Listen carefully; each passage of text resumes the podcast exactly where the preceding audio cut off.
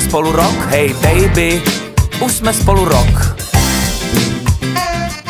Už jsme spolu rok.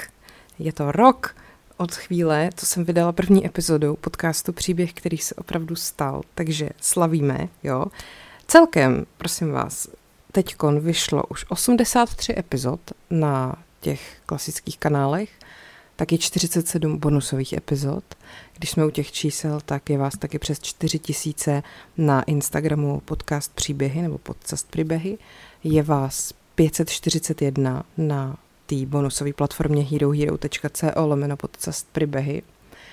Uh, už se ten podcast, nebo teda podle Spotify, já jiný statistiky moc nemám, uh, jste si pustili 600 tisíckrát a je vás posluchačů celkem 30 tisíc jenom na Spotify. Takže wow, to je prostě neuvěřitelná věc, která se nám za rok povedla a takže budeme samozřejmě pokračovat dál. A já jsem si řekla, že teda když 11.11. 11. se udála tak zásadní věc, jakože vyšla první epizoda podcastu Příběh, který se opravdu stal, tak se podíváme na to, co dalšího zásadního se stalo 11.11. 11. A nesklamalo mě to, prosím vás, jo, protože za prvý máme tam jednu katastrofu, to je havárie lanovky na Kaprunu v roce 2000. Pak tam máme jednu takovou, řekněme, eh, hezkou věc zajímavou z historie a to je eh, svatý Martin, proč ho vlastně slavíme, co to bylo za člověka a jak s ním souvisí husa, víno a sníh a tak dále. No a pak tady máme i jednu vlastně taky takovou katastrofu, lidskou katastrofu a to je 11.11.1982 Andrej Babiš podepsal spolupráci s STB. Takže o tom všem vám budu dnes vyprávět. Myslím si, že se to tak samovolně hezky namíchalo tematicky i jako zaměřením, takže už nebudeme to dál prodlužovat a jdeme na to. a já teda začnu. Ještě teda, nebo takhle, samozřejmě vám všem děkuju za přízeň, kterou mi celý rok věnujete že jste vydrželi i špatný zvuk, že jste vydrželi cirkulárku, že jste vydrželi uh, paní dítě pání, že jste vydrželi moje uh, a hovna a prdele a nevím co, že jste vydrželi i nějaký chyby, které jsem udělala a že přesto mi tu přízeň zachováváte, tak já furt se snažím zlepšovat a doufám, že se mnou vydržíte i dál a chystám pár věcí nových, všechno se včas dozvíte a prostě mám hroznou radost. Tak jo, jdeme na to už opravdu, jo, kaprun, takže zase teď z radosti se přesuneme někam k trošku jako ke smutku. Tak, eh, kaprunská katastrofa, byl požár, ke kterému došlo 11. listopadu 2000 ve vzestupném vlaku v tunelu lanové dráhy Gletscherban Kaprun 2 v rakouském Kaprunu. Při tom neštěstí bohužel zahynulo 155 osob, a z toho hořícího vzestupného vlaku teda přežilo 12 lidí, kteří se včas zachránili a většina těch obětí byly lyžaři na cestě k ledovci Kitz Steinhorn. Já to jako říkám, protože je to přece úplně jasný, ale teď mi dochází, že ono už je to 21 let zpátky a že možná mnozí z vás si to prostě nepamatuju. Já si pamatuju záběry tehdy v televizi, co šly, byla to šílená tragédie. Uh, prostě lanovka klasická, nebo ne úplně klasická, vlaková lanovka, uh, začala v tunelu hořet a um, v podstatě skoro nikdo to nepřežil, jo, tohleto. Takže to byla naprosto bezprecedentní uh, událost, která velmi jako zasáhla celý Rakousko a pak se i dlouho vyšetřovala a myslím si, že to nebylo úplně uspokojivý ty závěry toho vyšetřování. Tak jdeme na to, jak to teda celý bylo. Gletscherbahn Kaprun 2, Zkrátka GBK2 byla otevřena v březnu 1974 a jednalo se o lanovku ve výšce 3900 metrů nad mořem, která jezdila z údolní stanice kde, která byla v, ve výšce 911 metrů, jižně od města Kaprun až do Alpin centra ve výšce 2450 metrů a tam právě potom lidi mohli začít jako lyžovat, nebo se ještě mohli samozřejmě nechat vyvést lanovkama jako dál vejš. Uh, tu ledovku uh, si vlastně lze jako představit, jako že to je taková um, jako obdoba lanovky, která je převrácená vzhůru nohama, protože ona jezdí po kolejích uh, a ty lana jsou pod těma kabinama a um, jakože když máte klasickou lanovku, tak ty lana jsou nad, že jo, nad, nad já nevím, sedačkou nebo kabinkou, tak tohle to vlastně mělo ty lana jako pod. A to je jako důležitý pro ten následující, to následující vyprávění. Oba dva vlaky, protože tam byly jako dva, že jo, který se jako střídali, visí na jednom společném laně a fungují vlastně jako vzájemná protiváha, což je vlastně stejný jako klasická třeba kabinková nebo sedačková lanovka a nedisponují vlastně žádnýma vlastníma motorama. Ten motor ve vrcholové stanici pohání kladku a ta posouvá jeden vlak nahoru a druhý zase se pohybuje dolů. No a ta vlečka uprostřed je vlastně eh, to místo, kde se ty vlaky setkávají a kde se můžou navzájem minout. A eh, na té vlečce je taky takový přístupový tunel nebo stanice, který je pojmenovaný Bright Reason Alpe a ty lyžaři vlastně výjížděli do toho tunelu o kousek dál na kopci a výjížděli na lyžích přímo u nástupiště, když se jim nechtělo jako sjíždět až, až dolů. No, uh, tak ty vlaky na tom GBK2 by po odjezdu projeli vlastně vždycky nějakých 600 metrů dlouhý most do kopce a pak by na vz, vlastně zbývající vzdálenost vyjeli do tunelu a skončili až jako v suterénu toho Alpin centra. Ta trať měla sklon 26,6 stupňů, což je docela unikátní, protože nejstrvnější běžná železnice na světě se nachází v rakouském Linci a má sklon jenom 10,5 stupně.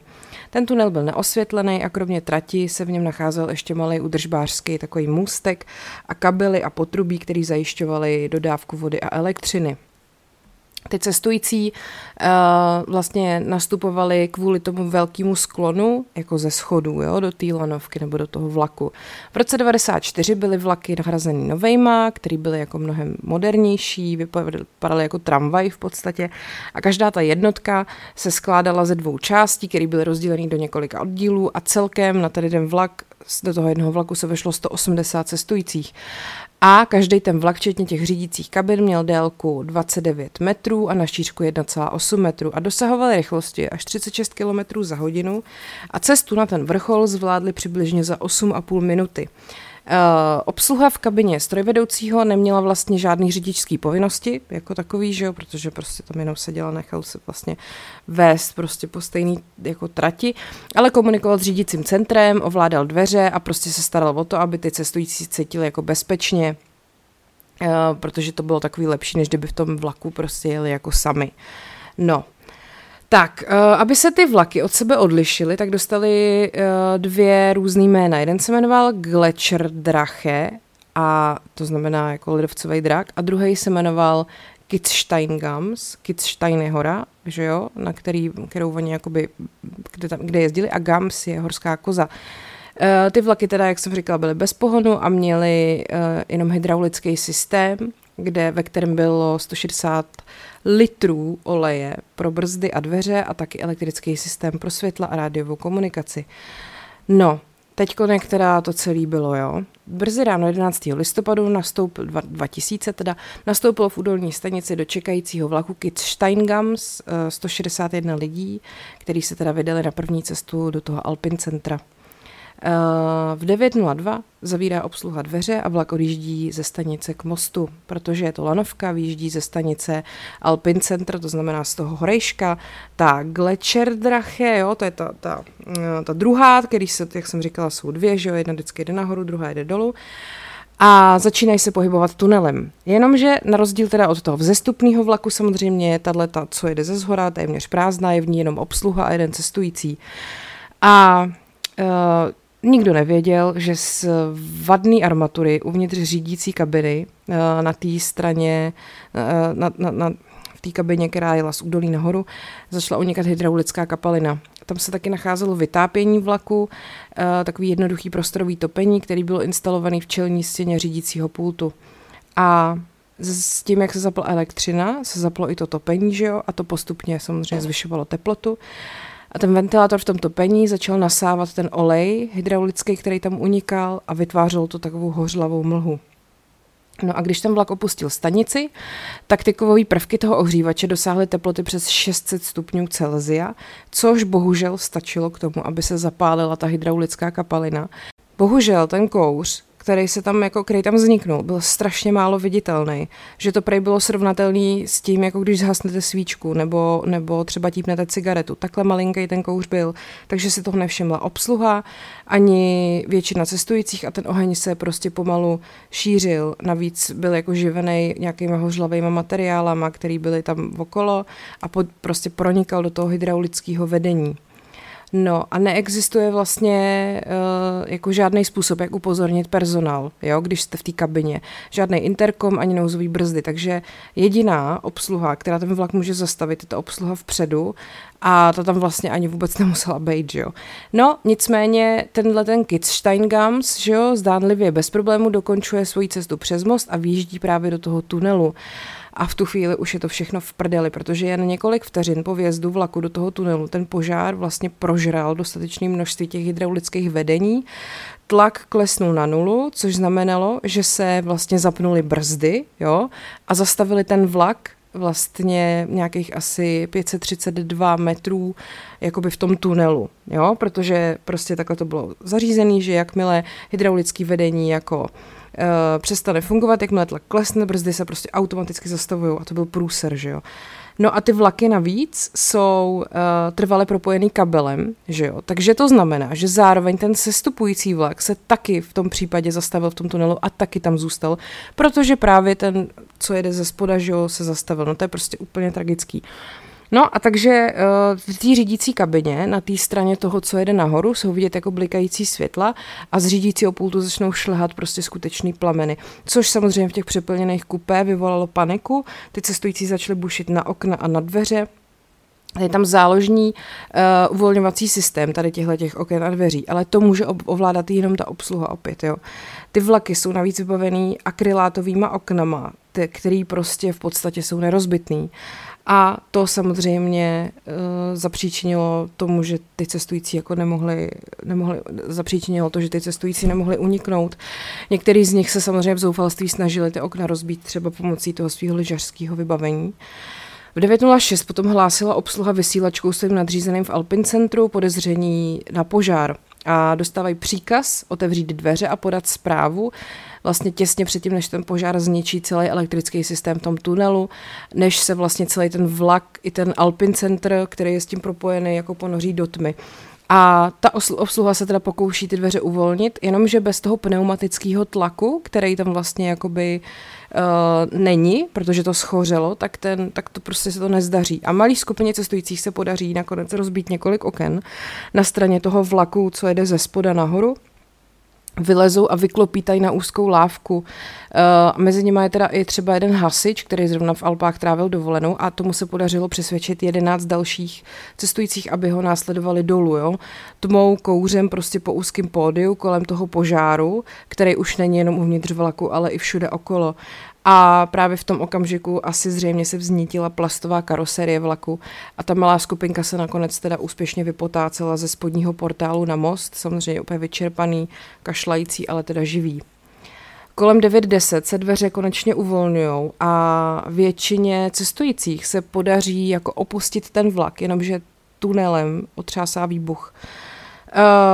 V té černočerné tmě, když si to představíte, jo, v tom tunelu, který byl fakt strmej, jak jsem říkala na začátku, teď ještě ty lidi mají prostě lyžařský boty na nohou, klopíte jeden přes druhýho a teď se prostě snaží dostat pryč od toho požáru někam do kopce. Jenomže nikdo se prostě nedostane ani na tu vlečku, protože většina z nich se prostě udusí hustým jedovatým kouřem ještě dřív, než se k ním vůbec dostane oheň. Vlastně tím, jak ten tunel byl sklopený, tak to působilo jako komín, jo. ten prostě nasával dole kyslík a žár a kouř vlastně tlačí jako nahoru. Úplně prostě všechno špatně. Uh, navíc, když to vlastně dosáhne té stanice nahoře, tak ten kouř má jako dostatečný tlak i rychlost, aby rozbil okna, uh, než vůbec jako zaplní celou tu budovu. Teď ten doprovod v tom cestujícím vlaku, co v tom sestupujícím vlaku, ten je taky nalezený mrtvý potom bohužel v řídící kabině. Jediný cestující, teda ten, co tam byl, tak ten vlak opustil a ten se nějak pohyboval směrem dolů, ale pak taky zemřel. V tom Alpin centru spozorují dva zaměstnanci kouř docela brzy a řeknou jako návštěvníkům, aby ten prostor opustili různýma východama, ale vlastně nevěděli jsem, nebo nedošlo jim, že když otevřou další dveře, tak to způsobí, že ten kouř se rychle nasaje do té budovy a to urychlí vlastně ještě další události, při nichž ještě zemřou další dva hosti a jeden zaměstnanec přímo v tom Alpin centru. Jo. Eh, když se vlastně nepodařilo obnovit dodávku elektřiny ani kontakt, tak ten personál Alpin Centra v 9.12 zalarmoval hasiče. Jeden z hasičů, který poplach dostali, je v cel Amze, to, což je jako kousek vlastně. My jsme tam byli na lyžích v Celamze, ten kaprun je jako hnedka prostě pod tím v podstatě. No a když se mu spustí pager, tak hlásí, že se daleko hledem dívá směrem ke kaprunu a vidí, jak z hory vychází černý kouř. Jenomže v tu chvíli už je 155 lidí mrtvých. Všichni z toho Kitzsteingamu, eh, kromě vlastně těch 12 lidí, kterým se podařilo přesunout dolů, umírají stejně jako oba lidi v té sestupové uh, Gletscherdrake a tři lidi v tom Alpin centru. Ty oběti jsou různých národností, je tam 92 Rakušanů, 37 Němců, 10 Japonců, 8 Američanů, 4 Slovinci. A mezi mrtvejma je i Sandra Šmitová, což byla 19-letá německá lyžařská uh, jako hvězda, která získala zlato na světovém poháru ve freestylu o rok dřív. A i bohužel Uh, je tam, byla tam bohužel i spolu se svými rodičema, třema trenérama a dalšíma čtyřma juniorskýma talentama z německého lyžařského svazu a celkem prostě 31 lidí z těch obětí je mladších 18 let, což je prostě tragický. No, ty následky teda. Červený kříž potom dorazil k dolní stanici dřív než hasiči, ale do tunelu se nedostane na to, aby prostě vůbec mohli pomoct lidem, kteří tam mohli být ještě naživu. A s příjezdem těch hasičů je potom ta údolní stanice evakuovaná a zasahující se obávají, že by ten oheň mohl prožrat kabel a poslat do údolí ještě nějakou tyjo šílenou ohnivou jako střelu, co, už úplně nerozumím, ale dobře. Uh, ta má skupina zasahujících hasičů se teda setkává na mostě s těma lidma, co přežili a ty hasiči teda si uvědomují, že do toho tunelu prostě nemůžou, protože i ten žár samotný bez kouře je dost silný na to, aby je prostě jako zabil, že to prostě nejde. V 9.35 uh, to lano definitivně povoluje, co ty, co ty vlaky drží, ale vlak se Uh, vlastně neřítí z kopce, buď to vlastně za to můžou brzdy, který asi ještě drželi, anebo prostě ten žár ten vlak přivařil k těm kolejím. Uh, takže tam prostě jenom se dostávají další a další hasičský sbory nebo jejich jednotky a vlastně v 10 dopoledne tam přistává i první z 11 vrtulníků, ale všem už je jasný, že prostě v tom tunelu nikdo nemohl přežít. V 10.10 potom byli hasiči rozděleni do skupin, dvě jsou převezený do Alpin centra a na střední stanici s vrtulníkama a v 11.34 potom vstupuje malá skupina hasičů do toho zakouřeného Alpin centra a vynáší osobu v bezvědomí. Ten teda nakonec přežije a je to vlastně jediný člověk, který ho ty záchranáři takhle vyprostili. Uh, pak tam bohužel nacházejí taky dva mrtví návštěvníky a mrtvýho zaměstnance ledovcové dráhy v řídící místnosti. A ty potom stany, který, nebo takhle, stany, které byly postavený poblíž Alpin Centra pro uh, vlastně snowboardovou akci, která se tam měla konat, což mimochodem byl taky důvod, proč tam byl takový velký počet lidí jako mladých mezi těma oběťma. Uh, se vlastně tyhle ty stany se prostě změnily pro po, v podpůrnou stanici pro zasahující Uh, hasiči potom uh, se ještě jako u toho vstupního tunelu v té mezistanici uh, jako snažili, ně, no prostě už to bylo úplně marný. Kouř v tom přístupovém tunelu z kopce navíc jim teda velmi jako stěžoval pokusy o přístup k pozůstatkům toho Kitzsteingamu, Navíc teda ta samotná vzdálenost uh, vlastně vůbec jako zatěžuje nějaký, protože oni tam měli nějaký kyslíkový nádrže a, uh, a tak, jenomže když vlastně vy se tam snažíte jako postupovat ještě k tomu do kopce, tak toho kyslíku spotřebováváte víc, než kdyby to byl rovný tunel, takže prostě to bylo vůbec jako strašně těžký tam v tom jakkoliv jako fungovat. Uh, takže oni tam uh, na každý přístupový místo do toho tunelu umístili takový výkonný ventilátory, který pomáhali vytlačit ten kouř nahoru rychleji, než by vyšel sám.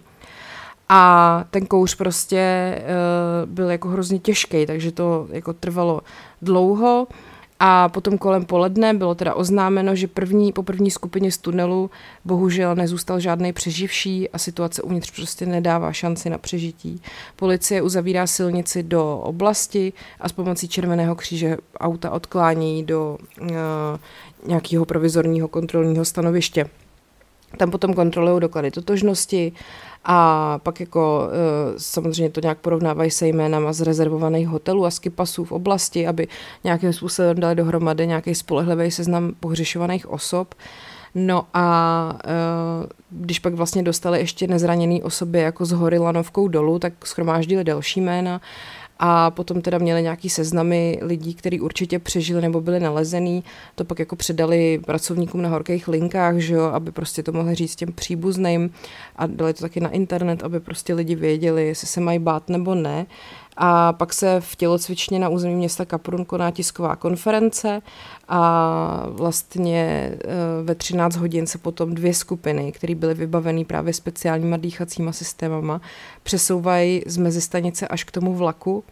A když se teda přiblížili k těm troskám, tak se jim naskytne prostě pohled, na který bohužel asi nikdy nezapomenou, protože eh, těch posledních 50 metrů eh, do toho kopce toho, kde je ten Kitzsteingam, jakoby v tom, v tom tunelu, bylo víc než 60 mrtvých těl. Uh, prostě nikdo z těch cestujících, kteří se rozhodli to zkoušet jako směrem nahoru, se nedostal dál. Ale těm hasičům ani nestačí ty dechací systémy, které mají dlouhou životnost, protože se tam nejenom teda nedá skoro dejchat, ale navíc ten žár rozstavil ohnu a potrhal úzkou lávku v tom temném tunelu a není možný tam skoro se pohybovat. Navíc se nejsou jistý, jestli ten vlak je opravdu pořádně zabržděný a ty těla se tudíž nedaří jako vyzvednout. Uh, v 15.05 potom vchází do tunelu přes Alpin Center ještě jiná skupina, která uh, vlastně tam nachází ten druhý vlak, ten, který sice byl pokrytý sazem, ale jinak nepoškozený, tu Gletschendrake, a tam je právě ten mrtvý průvodčí a tam se jim ho nějak daří zajistit, aby nespadnul do údolí. No a potom kolem 17. hodiny se z toho místa stahujou a e, v 8 hodin ráno potom se obnovuje to vyprošťovací úsilí a vlastně oni dokonce se strojili takový jednoduchý vozík pro převoz uh, vybavení do tunelu i obětí a jako ven a dovnitř prostě. No vlastně ty těla, které oni odsaď dostali pryč, uh, měly být identifikovaný poblíž údolní stanice, ale ten požár prostě nech, zanechal po sobě jako bohužel tak málo, že ty ostatky museli převést na koronerův úřad, kde pak porovnávali DNA z různých hotelových pokojů pohřešovaných osob. Uh, a no, pak vlastně během dne už se nějakým způsobem podařilo tam umístit ještě další ventilátory, aby se odsaď dostal ten kouř a už se tam dá jako vstoupit jenom s jednoduchými maskama, který jako nějak filtrují částice, už nemusí mít kyslíkový lahve. No a uh, horská služba uh, ještě tam vlastně taky pomáhala, protože zajišťovali ty vyšetřovatele, aby nespadli na tom kluském povrchu, který tam byl. Nejmenovaný hasič potom prozradil, že mu televizní stanice nějaká nabídla 5 milionů rakouských šilinků tehdy, což je dneska 363 tisíc eur, za to, že tajně vyfotí schořelej vlak a oběti před jejich vyzvednutím, což je prostě strašný. V pondělí po požáru potom většina zasahujících opouští místo, Celkem se na záchranných a likvidačních pracích podílelo přes 1500 lidí, včetně 771 hasičů, 346 členů Červeného kříže, 270 policistů a 150 rakouských vojáků. Dál se zapojilo 5 koronerů, 12 členů horské služby, 45 psychologů, 50 místních zaměstnanců ledovcové dráhy a obce a 66 zaměstnanců mediální kanceláře a horké linky. 7. prosince se Alpin Center potom znovu otevírá a, a v přístupové chodbě jsou umístěný, vlastně ta, ta stanice tam, ta, co tam byla, tak ta se jako samozřejmě ta se zavírá a návštěvníci se začínají vracet a v tom tunelu nadále probíhá vyšetřování. No a ta poslední oběť potom je z místa odvezená až 15. února 2001 a to vlastně je kolik? E, čtyři měsíce poté, tři měsíce poté, to je docela drsný. No a pak teda konečně se můžou, uh, vlastně se tam může vyzvednout ta Gletscherdrake, ta, ten vlak, co byl jako téměř nepoškozený. Uh, zbytky taky tam toho, toho druhého a převáží se to do lince a vlastně to rozebírají ty vyšetřovatelé, kteří se snažili pochopit, jako, co se tam teda doopravdy stalo. Což vlastně uh, bylo, bylo velmi užitečné, že ty vlaky byly úplně identický, protože vlastně oni tak díky tomu, když měli před sebou jeden ten nepoškozený, tak mohli velmi dobře jako zjistit, co na tom Kitzsteingamu, na tom druhém vlaku teda schořilo jako k nepoznání, že jo. 11. května potom uh, podél silnice k dolní stanici bylo postaveno 155 dřevěných křížů, za každou oběť jeden a o tři dny později se na policejní stanici udal jeden místňák, který uh, řekl, že ty kříže porazil autem, protože při požáru přišel o dítě a nemohl se na to prostě každý den takhle dívat. No, tak eh, při prohledávání trosek a jejich porovnávání s Gletscher Drake vyšetřovatelé nejen, že brzy zjistili tu příčinu požáru, ale učinili i šokující objev. Protože to samé, co se stalo v tom Kitzsteingamu, už hrozilo i v tom druhém vlaku. Eh, že oba ty vlaky byly v podstatě takový časovaný bomby a vlastně bylo jenom otázku, který z nich, jako, ve kterém z nich se to stane dřív a kolik lidí v něm bude. Uh, že, to, že to zrovna zasáhlo ten, ten vlak, ten, co jel nahoru, to bylo prostě strašná smůla a samozřejmě zároveň to bylo nejhorší místo, kde se to mohlo stát. Ty topný tělesa tam byly vlastně instalovaný po té, co si obsluha těch vlaků stěžovala, že tam je studený průvan, který tím vlakem uh, jako prochází, když jsou v tom tunelu a uh, vlastně tam zároveň přesto postavili nějaký dřevěný plášť, takže to byla prostě úplně debilní kombinace, že jo. No a tak je prostě jasný, že ty prostorové ohřívače nebyly vůbec nikdy určený pro takovýhle místo, mají být jako v barácích a nemají být trvale instalovaný nebo vůbec nemají být trvale napájený. A navíc ty vyšetřovatelé zjistili, že s těma ohřívačema bylo manipulováno a že byla tam nějaká i odstraněná ochrana proti přehřátí. Uh, dokonce výrobce právě na přední straně obalu tady toho výslovně uvádí, že ty mm, ohřívače jsou určený do koupelen a obytných prostor jo. Takže prostě úplně celý špatný. Na 18. června potom v Salzburgu začíná hlavní líčení proti 16 obžalovaným, kteří jsou obvinění z různých nedbalostních trestných činů a stává se z toho velmi jako vyčerpávající uh, dva roky se táhnoucí shit show prostě, která vlastně nemá pořádně uspokojivý konec. Uh, Eh, pracovník oddělení údržby, který ty ohřívače koupil, se úspěšně bránil vysvětlením, že mu nikdo neřekl, k čemu konkrétně ty ohřívače sloužily. Uh, pak taky oddělení výrobce vlaku taky nelze nic vyčítat, protože ten řekl těm zaměstnancům, aby si koupili jiný bezpečný topení. Nevěděli, že byly zakoupený ty nevyhovující a požadovali úplně jiný ohřívače, který už fungovaly v jiný rakouský lanovce. Že jo. No, skupina zaměstnanců zase tvrdila, že lanovka, která nemá motory, není vlak, ale spíš něco jako výtah, takže to znamená, že topení, který tam je, nemusí být určeno pro vlaky a vlastně tam může být instalovaný a, a tak dále a tak dále. Jo. Vlastně každý měl ze svého pohledu jakoby docela uh, racionální omluvu toho, proč jednal, jak jednal. A nakonec teda tři osoby, které se podílely na instalaci a údržbě protipožárních dveří v Alpin centru, byly obviněný, když vyšlo najevo, že vlastně těm hostům, který prchali z té vrcholové stanice, se podařilo otevřít protipožární dveře, které se vlastně zavřely, jakmile se do stanice dostal kouř. A oni, když utekli, tak ty dveře se znova nezavřely, což právě zapříčinilo, že v tom centru byl ten kouř mnohem jako rychlejší, než by měl být. Ale potom vlastně byli zbavený viny, protože vina uh, padla na neznámý přeživší, který vlastně ty dveře potom automatickým uzavření otevřeli. No, 19. února soudní proces končí, 2005 teda, aniž by uh, byla někomu dostatečně prokázaná vina.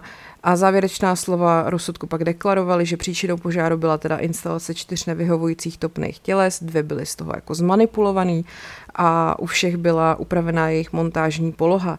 Ale nikomu se vlastně nedala prokázat osobní odpovědnost za vývoj těch událostí a e, bylo tam vznesené obvinění proti výrobci toho ohřívače, ale prostě jako vlastně ve finále jako nic. Na jaře 2006 potom Evropský soud pro lidský práva ve Štrasburku odmítnul stíhat Rakousko jako celek, e, jako kvůli nějaký nedbalosti a otec jedný z obětí žaloval ledovcovou dráhu, soud potom skončil v roce 2007 který vlastně taky nic nevyřešili bez přiznání viny nebo jakýkoliv odpovědnosti. V červnu 2008 potom podepsalo 451 příbuzných a pozůstalých dohodu a dostalo, dostali celkem 13,9 milionů eur, který měli nějak jako rozdělený a na oplátku se zavazují, že už v této věci nebudou podnikat žádný právní kroky. Uh, nicméně potom v listopadu 2008 se ještě několik příbuzných a pozůstalých pokouší pohnat k soudu řadu znalců, který měli vypovídat v tom původním procesu, ale bez úspěchu. A v roce 2009 se potom jeden americký právník domáhal obvinění v samostatném procesu v New Yorku, ale soudy odmítly jednat. No a takže, protože nikdo nebyl teda shledaný vinným, tak eh, bylo změněno několik zákonů a předpisů a dneska jsou bezpečnostní standardy, eh, standardy lanovek vyšší, než byly tehdy, což teda znemožňuje, doufáme, tady opakování této tragédie. Moderní lanovky obsahují systémy detekce požáru, osvětlený tunely a samozřejmě i lepší možnosti evakuace vlaku. No, uh, takže, takže tak, no. Uh, ještě možná je tady zajímavý, uh, jak to vlastně tam vypadá dneska. Dneska je tam památník. Je to vlastně taková velká obdelníková betonová stavba, která se prostě už jako vizuálně odlišuje od okolních budov. Je to v blízkosti teda bývalého místa u dolní stanice a ona i zvítězila v hlasování příbuzných a pozůstalých, jakože fakt asi 90% hlasů to získalo. Je tam vlastně na vzdálenější straně budovy se nachází malý okno směřující doprava k tunelu, zatímco dlouhé stěny jsou jako vlastně tam jsou na nich takový svislý pruhy barevného skla, jich 155, každý pruh vlastně odkazuje na jednu z obětí a o těch barvách se rozhodlo podle Feng Shui a každý rok je tam symbolizovaný ještě taky jedním z pěti prvků, dřevo, oheň, země, kov a voda. A takže rok narození vlastně každý oběti tak nějak rozhodl o tom, jakou barvu bude mít příslušný pruh, který tam jakože symbolizuje. No, uh, ještě možná je zajímavý, že třeba o požáru uh, bylo natočeno několik knih a dokumentů uh, a teď koukám, jestli tady ještě něco zajímavého. V roce 2014 vlastně most i ta údolní stanice byly definitivně odstraněný a polohu první z nich už lze identifikovat jenom podle několika betonových patek. Tak, a to byl první příběh, který se opravdu stal 11. listopadu 2000. Druhý příběh, který se opravdu stal, bude o svatém Martinovi, protože svatý Martin, nebo teda Martinové mají dneska svátek. Přeju vám vše nejlepší, chlapci. Uh, přeju i svému chlapci Martinovi vše nejlepší k svátku, i když on už to nejlepší samozřejmě má.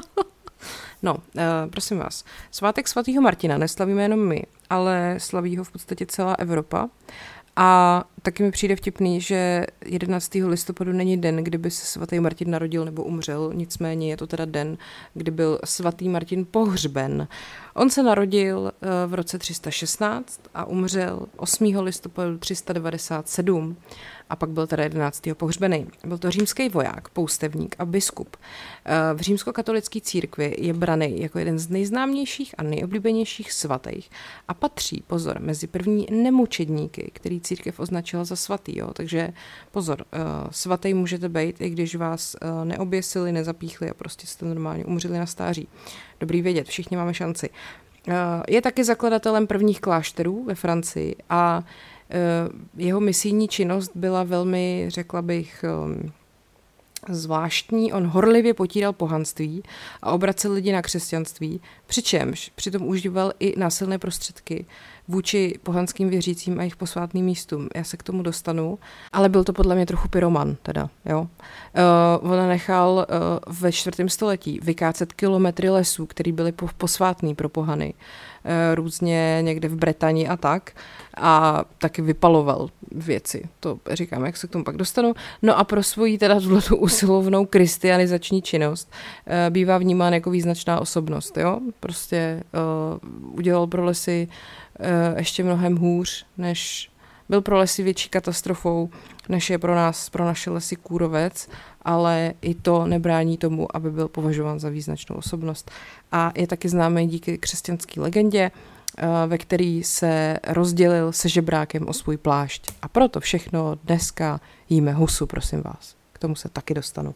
Takže svatý Martin Eh, se narodil teda v Savárii v Panonii, což jsou názvy, které už neexistují. Dneska je to Šombáteli v Maďarsku. Eh, jeho otec byl vyšším důstojníkem císařské jízdní gardy, což byla jednotka římské armády. A Martin dostal jméno po bohu války Marzovi, což jeho, prosím vás, životopisec Sulpicius Severus, Snape, eh, vykládal jako statečný a odvážný. Jeho otec potom působil v Gálii, a tam Martin vyrůstal, ale to není jako ta Gálie, taková ta francouzská gálie, taková ta, co tam je Asterix Obelix, je to cisalpinská gálie a tam právě teda Martin vyrůstal, jak jsem říkala, je to v Itálii. Tak. E, v deseti letech se potom Martin proti vůli rodičů stal katechumenem, neboli kandidátem křesťanského křtu. V té době už bylo křesťanství uzákoněno jako náboženství, ale ve vyšších vrstvách se nad ním pořád ofrňovali. A e, když potom mu bylo 15, tak musel jako syn e, vlastně důstojníka veterána sám vstoupit do jezdeckého pluku a kolem roku 334 ho umístili e, v Gálii, v té Gálii právě, kde byl Asterix Obelix ve Francii. A ještě jako voják tam zažil Martin vidění, který právě je nejčastěji opakovaný, takový vlastně opakovaný příběh o jeho životě, nebo no, nebych řekla, že to je vidění, to prostě uh, se stalo. Uh, byl se svýma vojákama ubran uh, toho města Amien, kde to bylo a když potkal spoře oděnou žebračku, tak impulzivně rozřízl svůj vlastní vojenský plášť a rozdělil se o něj s tou žebračkou. Jo. Dovedete si to představit, prostě on vidí tu žebračku a teď se sebe takhle trhá prostě tu látku. No a pak tu noc, teda už měl to vidění a to bylo, že se mu zdálo o Ježíšovi, který měl na sobě právě ten jeho poloviční plášť. A Ježíš mu eh, vlastně v tom snu říkal andělům, tady je Martin, nepokřtěný římský voják, který mě oblékl. A e, potom vlastně podle některých verzí se Martinovi po probuzení ten plášť vrátil a pak teda je i jedno z relikví, který e, po něm vlastně jako schromáždili ty jeho následovníci. No takže on potom se vlastně Martin takhle utvrdil v tom, že je zbožnej, uh, protože se mu zdálo o Ježíšovi, tak se nechal pokřít. A dva roky sloužil v armádě a pak těsně před bitvou, prosím vás, to je opravdu zajímavá schoda náhod, mu najednou došlo, že víra mu zakazuje bojovat. Aha, jsem Kristův voják, nemohu bojovat, prohlásil údajně.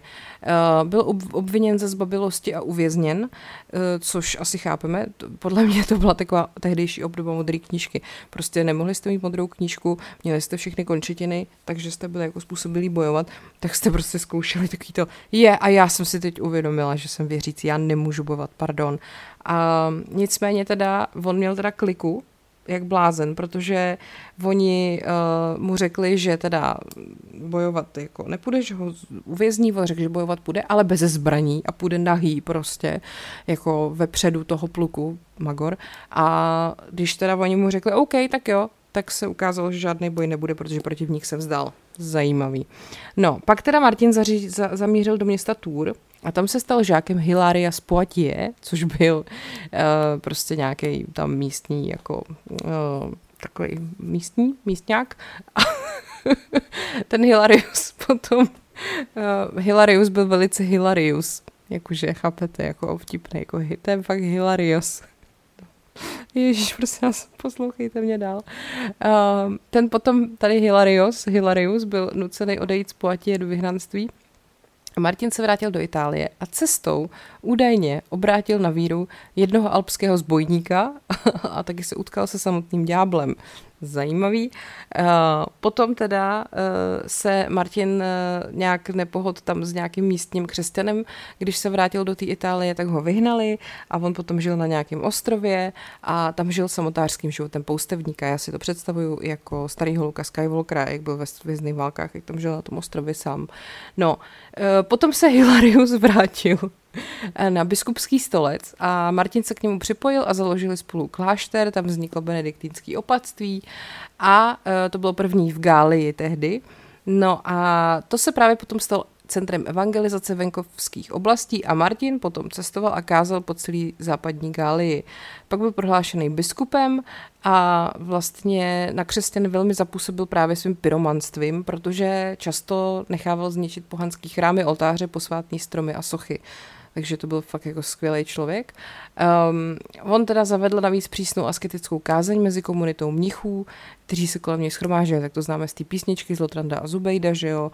Uh, když utichne zukot včel, jdou spáti do prostých cel a v klášteře nemají pohodlí a celý čas prakticky promodlí. Tak to je v podstatě to, co se tady jako vykládá o Martinovi a jeho uh, jako stylu vedení prostě skupiny. Ale samozřejmě, že tady třeba jeho životopisec Sulpicius Severus Snape, ten z toho byl úplně, jako ten z toho úplně ustříkával. Eh, ten dokonce sepsal právě i ten jeho raný život a je plný vyprávění o zázracích a dramatických střetech s ďáblem. A jsou tam, je tam vyhánění ďáblů, uzdravování chromejch a křísení mrtvých, jo, prostě, takže tady pan Sulpicius Severus je prostě takovej ovčáček svatýho Martina. No a dokonce třeba se stalo, že Martin se chystal zapálit pohanský chrám a nechal hořet jenom ten chrám a zázračně odvrátil plameny z vedlejší budovy, která začala hořet taky. Jo? A nebo třeba pohančtí druidové, tam určitě byl i Panoramix, uh, řekli, že teda dobře, tak si nechají pokácet svoji posvátnou jedli, ale jenom když si Martin stoupne přímo do cesty toho pádu, ty jedle, a on se tam stoupnul a ona ho minula, tak to je jasný důkaz toho, že ten člověk je prostě svatý. No, uh, velká část uh, západní Evropy uh, vlastně se vůbec jako na Martinovu počest, vlastně v den svátku svatého Martina, uh, věnovala období půstu. Jo, že vždycky pak to trvalo 40 dní od toho 11. listopadu a právě se to nazývalo uh, Quadragesima Sancti Martiny, 40 dní svatého Martina. Mimochodem Martiny, podle mě, to je taky jasně pojmenovaný, podle svatého Martina, v předvečer svatého Martina a v den svátku právě lidi naposled před zahájením půstu velmi vydatně jedli a pili a z téhle postní doby se pak vyvinul co? Advent? Náhoda? Nemyslím si. No, uh, ještě mi teda, já jsem vám asi neřekla, jak umřel. Jo, tak on potom po poslední návštěvě Říma, kam prostě občas jako šel, on se tam nějak dohadoval s císařem, nějak neměli úplně dobrý vztahy a on potom už se prostě na to vyprdnul. Uh, vydal se do Candes, což bylo jedno z řeholních center a tam vážně onemocněl, pak nařídil, aby ho přenesli do presbytáře kostela a tam zemřel v roce 397 ve věku 81 let. Pak převezli to jeho tělo do toho tour a tam byl uložený do kamenného sarkofágu a nad ním pak postavili kapli a počase i baziliku a pak ji zbořili a pak našli ty základní kameny té baziliky a je to bláznivý úplně. No, Um, takže, jak jsem říkala, období pustu. No a uh, teda ještě taky ten plášť, to je docela jako zajímavá věc, ta část toho pláště, kterou on si ponechal, ta, ta historka o té žebračce, jaký dal půlku, že jo, tak ta je uchovávaná v oratoři franských králů merovejců v opatství Marmutie u Tour a ve středověku uh, prej tuhle tu relikvi zázračného pláště nosil král i do bitvy a používal ji jako svatou relikvi, na kterou se skládaly přísahy. No a e, ten kněz, který o plášť v relikviáři pečoval, se nazýval kapelanu a nakonec teda všichni kněží, kteří sloužili vojsku, se nazývali kapelanu nebo kapelani a francouzský překlad je chapelain, z čehož je pak odvozeno anglické slovo chaplain a z toho pak je samozřejmě odvozený i Eh, to, že byly vlastně takový ty malý dočasný kostelíky stavený pro relikvie, těm se říkalo kapela, což je právě výraz pro malý plášť, a pak se ty kostelíky vlastně prostě sami začaly označovat jako kaple. Aha, dobrý den, takže to pochází prostě z pláště svatého Martina. No a ta svatomartinská popularita pak jako jela skrz středověk v různých vlnách podle toho, který spolek si ho zrovna přivlastnil jako svého patrona. To byli republikáni francouzský, předtím to byli jako králové francouzský a prostě vždycky si to nějak přizpůsobili, tu jeho, uh, tu jeho počínání, tu jeho legendu, aby jim to štimovalo do toho, co zrovna chtěli jako kde uzurpovat. No a pak se ta popularita hodně obnovila během první světové války a uh, vlastně uh, třeba ty kaplani právě, ty kněží, jako co sloužili jako kaplani, tak uh, v té válce jich jako pět tisíc zahynulo a pak na jejich počest uh, se zorganizovala národní pouť do Tour, která přilákala lidi z celé Francie A e, pak dokonce navíc na Den svatého Martina bylo vlastně ve Francii podepsaný příměří 11. listopadu 1918, což bylo tak jako symbolický a znamení a já nevím co. A teď, Martin je prostě nás patronem žebráků kvůli sdílení svého pláště. Pak je patronem tkalců vlny a krejčích kvůli svému plášti. Pak je taky patronem kvartírního sboru americké armády, uh, protože nesnášel násilí, taky kvůli sdílení svého pláště. A pak je taky patronem Husy. A teď, buď to bylo proto, že Husy prozradili jeho úkryt, když se snažil vyhnout volbě za biskupa a on je proto uh, ze vzteku upekl a snědl, dobře, a nebo to je taky prej proto, že migrace Hus se shoduje s dnem jeho svátku. Pak je taky patronem vinařů a hostinských, protože jeho svátek připadá na pozdní nebo hned po pozdní sklizni hroznů a taky určitě proto, že má ten plášť. A pak je taky patronem Francie. A e, pak ho na jaře roku 21, 2021 italští biskupové prohlásili za patrona italského dobrovolnictví. E, pak taky e, byl v poslední době popisován ve smyslu duchovního mostu napříč Evropou a to díky svému mezinárodnímu původu, protože vlastně pocházel z Itálie a dospělý život strávil ve Francii a pak furt tak jako trajdal jsem tam. Je čas, nejčastěji zobrazovaný na koni, jak se dělí o svůj opět ty vole plášť s žebrákem a jeho emblémem v anglickém umění je často husa, samozřejmě. No a teď třeba na svátek svatého Martina se děti v jižní a severní části Nizozemska a ve Flandrech a v katolických oblastech Německa a Rakouska účastní průvodu s papírovými lucerničkami. A v čele průvodu často jede na koni muž převlečený za svatého Martina. Předpokládám, že má půlku pláště. E, děti zpívají písně o svatém Martinovi a o svých lampionech. Tradičním jídlem, které se v tento den jí, je husa. Dobře. Uh, tak, ve východní části belgické provincie východní Flandry a západní eh, části západních Flander dostávají děti tradičně dárky na svatého Martina, místo na svatého Mikuláše nebo od Santa Clause. A taky se tady pořádají ty další, jak jsem říkala, už lampionové průvody, které jsou, ale ty lampiony jsou prostě nás vyrobený z řepy. A uh, dokonce už se to rozšířilo i do protestantských oblastí Německa a Nizozemska. V Portugalsku se tady ten svátek slaví po celé zemi a tam je běžný, že se rodiny a přátelé scházejí u ohně na setkáních zvaných, zvaných magustos a kde obvykle jedí pečené kaštany a pijí víno jeropiga, což je nápoj e, z hroznového moštu a agardente a pak taky agape, což je druh slabého ředěného vína. Uh, no, tak to už zase tady jsou nějaký keci o plášti, to přeskočíme. Uh, na Maltě v noci v předvečer svátku svatého Martina nechávají děti vedle postele prázdný pytel. Tento pytel se druhý, uh, druhý den nacházejí plný ovoce. Zázrak. Uh, po svatém Martinovi stůr je pojmenováno mnoho kostelů, uh, takže třeba, to, no to nebudeme asi řešit, Uh, tak je patronem taky kostela a města Boke, pak je taky třeba kostel svatého Martina v německém Kaiserslautern a je to významná dominanta města. Pak se nachází uh, taky třeba, je patronem polských měst Bydgoč a Opatov. A pak taky uh, se slaví slavnostmi v Poznani a pak taky v Latinské Americe se svatý Martin těší velké obliby a často se mu říká San Martín Caballero, což odkazuje na jeho častý právě zobrazování na koni. A mexický folklor věří, že je to obzvláště vstřícný světec vůči podnikatelům. Dobře. Ve Finsku se po svatým Martinovi jmenuje město a obec Martila, švédsky St. Martens, a mají ho vyobrazenýho v erbu. Tak, Martin Luther třeba byl pojmenovaný po svatém Martinovi protože ho pokřtili vlastně na svátek svatého Martina v roce 1483. No, uh, mnoho starších luteránských zborů taky nese jméno svatého Martina, uh, protože vlastně je to neobvyklý v tom, že Martin je světec, který se nevyskytuje v Bibli, že jo. No, uh, Martin Stůr prostě je taky patronem právě toho armádního kvartírního sboru, který má medaily s jeho jménem, to jsem už říkala, a e, na jeho počest se v roce 98 přejmenovala církevní brigáda chlapců a děvčat ve věku 5 až 7 let na Martinskou. No, takže, jak jsem říkala, je to patron vojáků, koní, jezdců, hus, vinařů, prostě vlastně všeho a žebráků a plášťů hlavně. A když teda ještě se zastavím toho bílého koně, tak samozřejmě, že Martin Stůr nejezdil na bílém koni.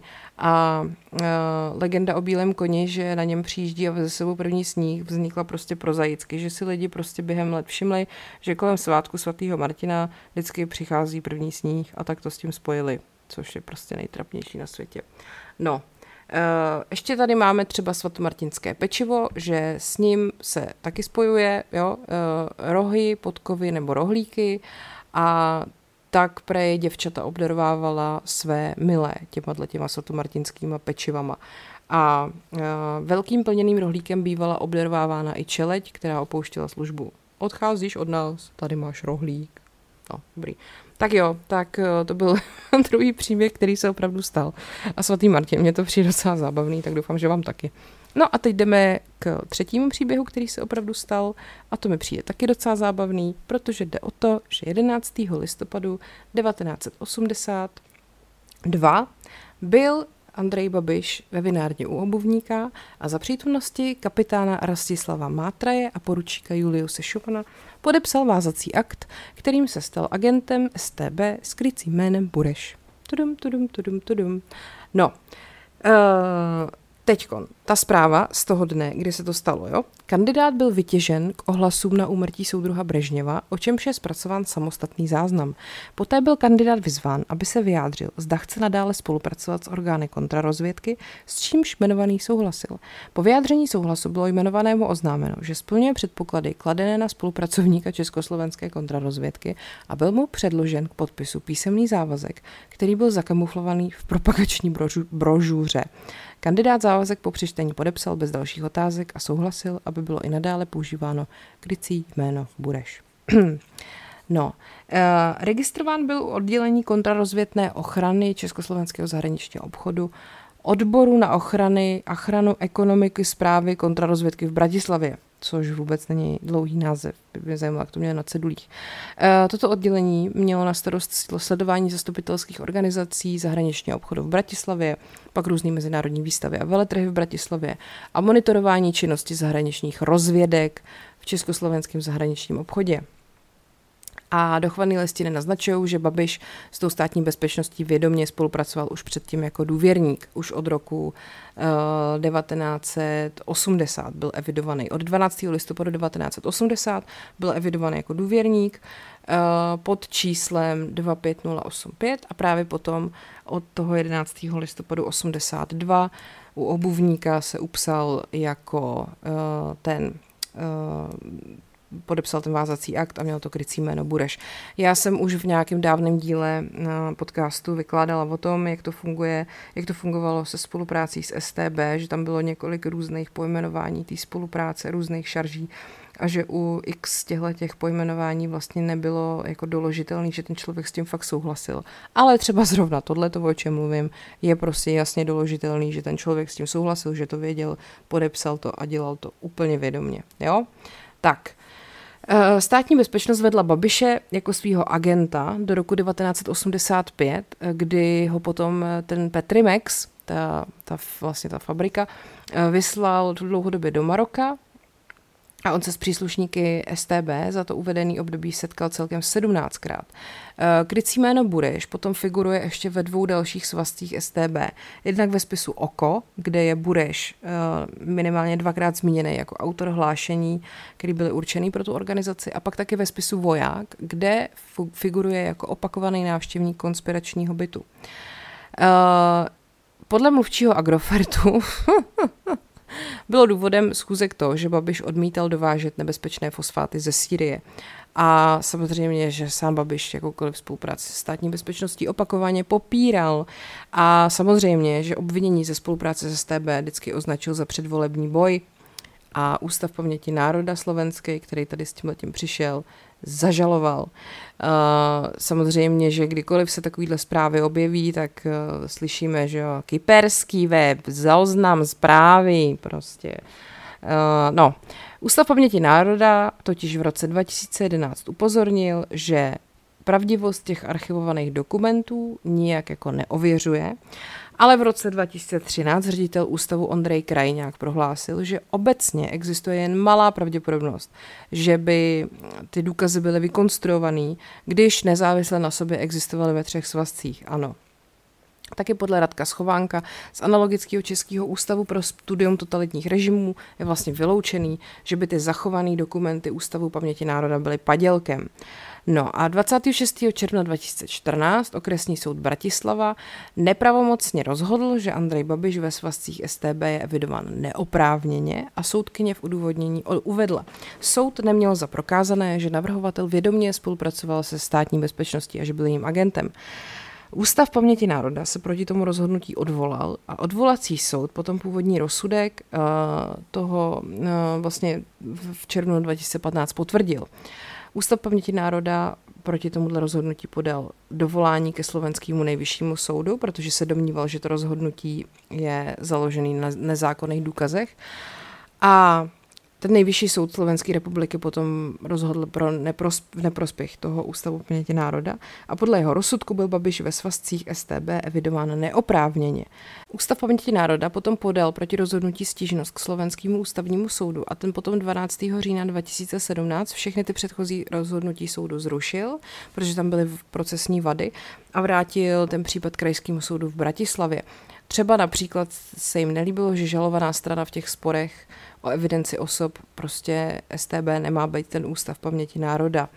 A e, v ústním komentáři taky znělo, že příslušníci STB byli v téhle věci nedůvěryhodní, když svou činností spoluprosazovali komunistický režim v Československu.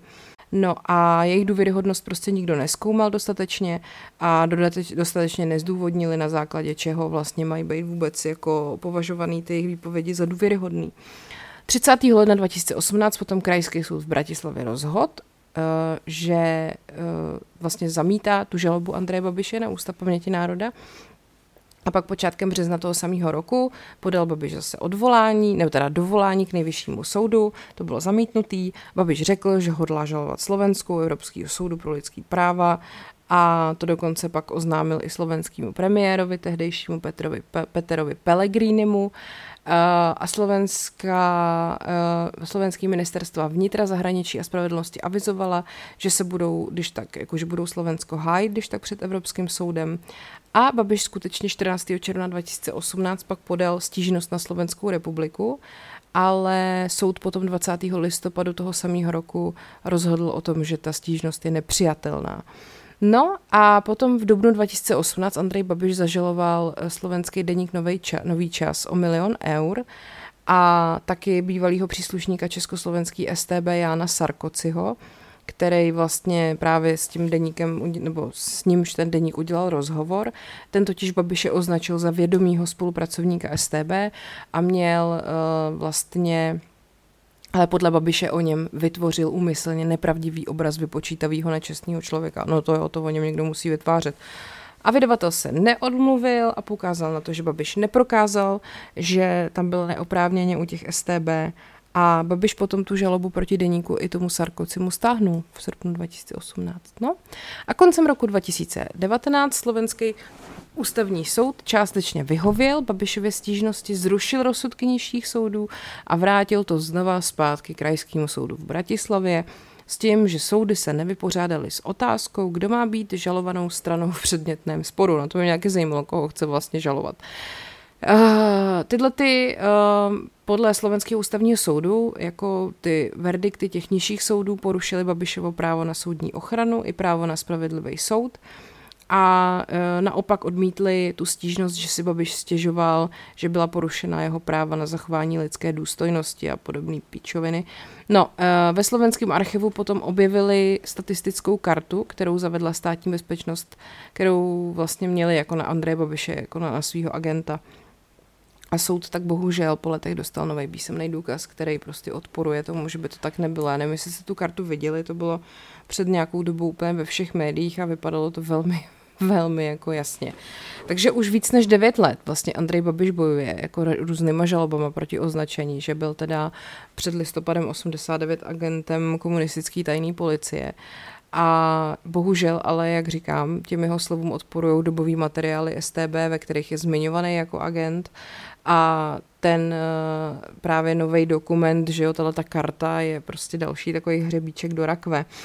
Ta statistická karta uh, je vlastně něco, co se teda našlo v tom slovenském ústavu paměti národa a uh, ta obsahuje právě základní údaje o Andreji Babišovi a té spolupráci, včetně označení agent a krycího jména Bureš. Tam vlastně na té přední části té karty jsou jako údaje, které korelují s údajem v registračním protokolu, kde se vlastně v chronologickém pořadí evidovaly všechny typy svazků STB a i s těma údajema ze svazku tajného spolupracovníka. Jo. No a význam karty, eh, co by důkazního materiálu je jako velký, protože to je jako zásadní dokument, který ta tajná policie používala k evidenci těch svých spolupracovníků a to vyplňování té karty vycházelo z pevně daných pravidel. A takovouhle kartu vždycky ten operativní příslušník STB předkládal spolu s návrhem na založení svazku a to museli schválit tři nadřízený funkcionáři tajné policie. Jo.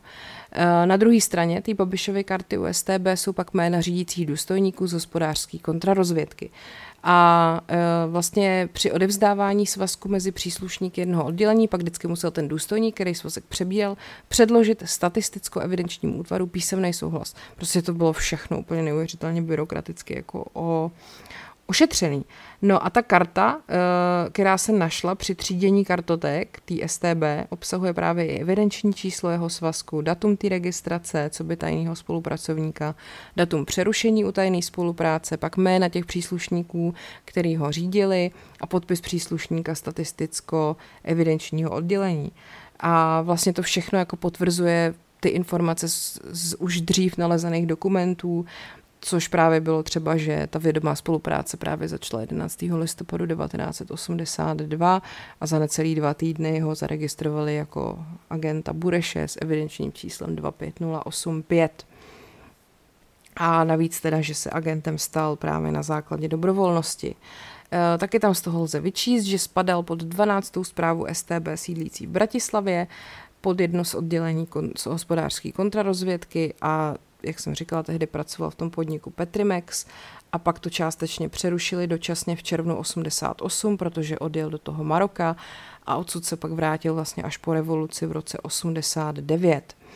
No, mm, na kartě právě jsou zřetelný jména bývalých tajných policistů, který toho Babiše měli na starosti, což byl Julius Schumann, František Hákač a Andrej Kulha. A e, vlastně u posledního jmenovaného potom ten Babišův svazek zůstal i po přerušení té spolupráce. No a právě díky svědectví těchto těch bývalých příslušníků vlastně Babiš nejdřív uspěl se svojí žalobou, protože e, ty soudy upřednostnily ty výpovědi těch příslušníků, e, který vlastně potvrdili, že ty záznamy byly sfalšovaný. A um, pak právě, jak jsem říkala, ten ústavní soud tohle zrušil a konstatoval, že se prostě k výpovědím STBáků nemá přihlížet, že jo. No a uh, pak ten zbytek vlastně už jsem vám řekla, taková je současná situace. Uh, já myslím, že je to celkem jasný, že jo. Asi by asi nedávalo úplně smysl takováhle míra falšování všeho možného a až moc to jako zapadá, je to až moc jasný. No. Tak, to byl třetí příběh, který se opravdu stal a bohužel se stále ještě děje, ale naštěstí už ne tak intenzivně, protože máme po volbách, který dopadly dobře docela. Uh, tak jo, já vám hrozně moc děkuji za pozornost, že jste se mnou vydrželi tento rozjuchaný narozeninový díl a ještě jednou přeju všem Martinu všechno nejlepší k svátku. Jak vidíte, váš uh, ten patron vlastně je patronem nás všech, úplně všeho plášťů uh, hlavně a vína a hus a, a uh, krejčích a no, dobrý, tak jo, mějte se hezky, ať je váš život příběh, který se opravdu stal. A hele, už jsme spolu rok, hej baby, už jsme spolu rok.